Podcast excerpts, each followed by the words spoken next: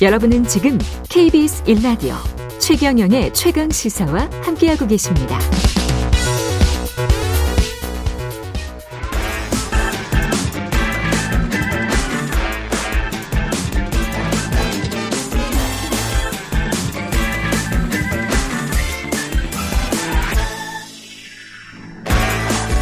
네, 한 번 더 뉴스 오늘은 경향신문 박순봉 기자와 함께하겠습니다. 안녕하십니까? 네, 안녕하세요. 예, 동성 사실혼 부부가 건강보험의 피부양자 자격을 인정받았군요. 네. 예. 어제 그 판결이 나왔고요. 음. 이 소송이 시작된 과정부터 좀 짚어드리면은요. 이 소송을 낸 부부 커플은 소송욱 씨랑 김용민 씨 커플입니다. 예. 남성 남성의 동성 커플이고요. 사진도 공개하고 이름도 지금 스스로 공개를 하고 있거든요. 그래서 이제 언론 보도도 그렇게 나왔고 저도 이제 이름을 전해드렸습니다. 2019년 5월에 결혼식을 올렸어요. 그리고 이 소식을 양가 가족하고 친지들에게도 다 알렸다라고 합니다. 근데 아무래도 동성이다 보니까 법적으로 인정은 못 받은 그런 상태로 지냈던 거죠. 그 이후에는 부부 생활을 쭉 해왔는데 김용민 씨는 회사를 다녔고 소송욱 씨는 안 다녔어요. 예. 그러니까 김용민 씨는 건강보험 직장 가입자였던 거죠. 건보공단에 문의를 했다라고 합니다. 우리가 동성 부부인데 이 피부양자로 등록을 할 수 있냐. 건보공단에. 네. 예. 처음에 문의했을 때 건보공단은 아, 인정이 될 수 있다. 오케이 된다. 이렇게 답변을 했고 실제로 2020년 2월에 피부양자로 이 소송욱 씨가 등록이 됐습니다. 건보공단 담당자가 아주 전향적으로 생각을 했군요. 근데 피부양자 그렇죠? 등록이 어. 물론 이제 요 동성원 같은 경우에는 이게 처음이었을 것 맞아요. 같은데 처음인데 건보공단 입장에서도 대체적으로 꼭 결혼을 하지 않더라도 예. 이제 같이 산다라는 게 인정이 되면은 좀 승인을 해주는 그런 좀 정도 열린 건 있었대요. 아 근데 이제 다만 이제 말씀하신 대로 동성, 동성 커플인 사례는. 없었겠죠. 예. 근데 이제 기존의 그 관례를 보고 인정을 처음엔 해줬던 겁니다. 그걸 그렇게 되니까 등록이 됐는데 그걸 이제 한겨레 21이 보도를 했어요. 맞아요. 예. 2020년 10월에 보도가 됐고 이게 결국에는 일종의 공론화가 된 거잖아요. 음. 그러니까 공단이 입장을 바꿉니다. 그러니까 한겨레 21은 건보공단이 전향적으로 잘했다라는 식으로 이제 보도를 했겠죠. 그렇죠. 이렇게 예. 어, 새로운 이 판단이 나왔다. 어. 어, 주목을 해봐야 된다. 이런 취지로 보도를 했는데 이제 공단에서는 깜짝 놀랐던 모양이에요. 아. 입장을 바꿨는데 밝혔던 이유는 이겁니다. 일단 첫 번째 지난번에 등록해줬던 건 실수였다. 실수였다. 네. 그리고 네. 동성 배우자는 직장 가입자의 피부 양자가 될 수 없다. 그러니까 안 된다. 안 되는 동성 배우자는 안 된다. 네, 피부 양자 잘못했다. 네. 이렇게 밝히게 됩니다.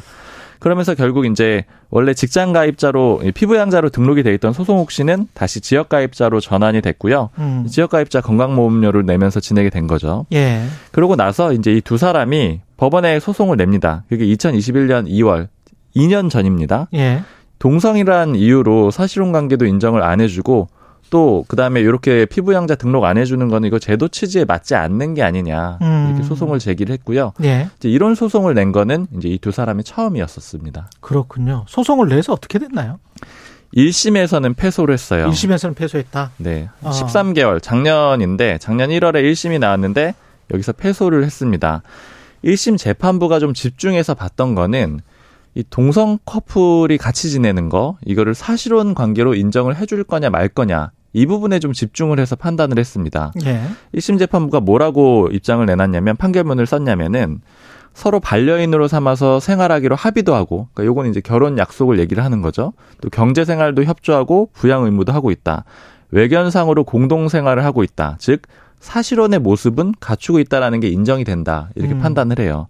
그런데 이 현행법상 동성인 사람은 사실혼으로 보기가 어렵다. 이렇게 덧붙이거든요. 예. 그러니까 지금 이제 사실은 헌법도 그렇고요. 대법원이나 헌법재판소에서 이제 모든 판단들이 기존에 나와 있는 게 이 혼인이라는 거를 규정을 할 때 남녀라는 표현을 반드시 넣습니다. 음. 남녀 간의 뭐 육체적 정신적 결합이다. 이런 식으로 표현을 하고 있거든요. 법에 그렇게 돼 있어요. 네, 법에 예. 그렇게 되어 헌법에 그렇게 되어 있고 음. 민법도 그걸 이제 준용해서 쓰고 있고 예. 또 대법원과 헌법재판소도 이런 판단을 이미 내린 바가 다시 한번 있었고요. 그렇죠. 그러니까 결국 공통적으로 들어가 있는 건 남녀다 보니까 어. 동성은 인정을 못한다. 이렇게 재판부가 판단을 합니다. 그래서 결국 혼인으로 볼 수가 없고 그래서 인정을 못 해준다라고 하게 된 거죠. 그랬는데 그랬는데 지금 2심에서는 판단이 바뀌었다는 거예요. 맞습니다. 예. 항소를 하게 됐어요. 예. 항소를 하니까 이제 이 2심 재판부는 이렇게 얘기를 합니다.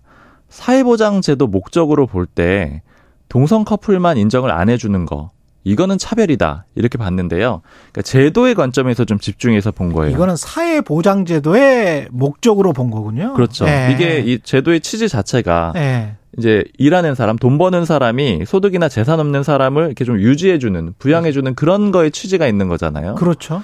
그런데 이거를 이제 동성이라는 이유만으로 그 자격을 박탈한다라는 거는 이거는 인정이 안 된다, 맞지가 않다, 그리고 자의적 차별이다 이렇게 표현을 합니다. 그럴 수 있네. 아들이 일을 아들이나 딸이 일을 하고 있는데 근데 어머니가 들어와 있으면 네. 피부양자로 그러면 그거는 당연히 우리가 인정을 하는 거잖아요. 그렇습니다. 예, 어머니가 뭐 재산이나 소득이 없을 때 그거하고 똑같네. 음. 네. 생각해 보니까. 그 부분에 초점을 맞춰 가지고 요거 음. 차별하면 안 된다라고 해서 손을 들어주게 된 거죠. 예.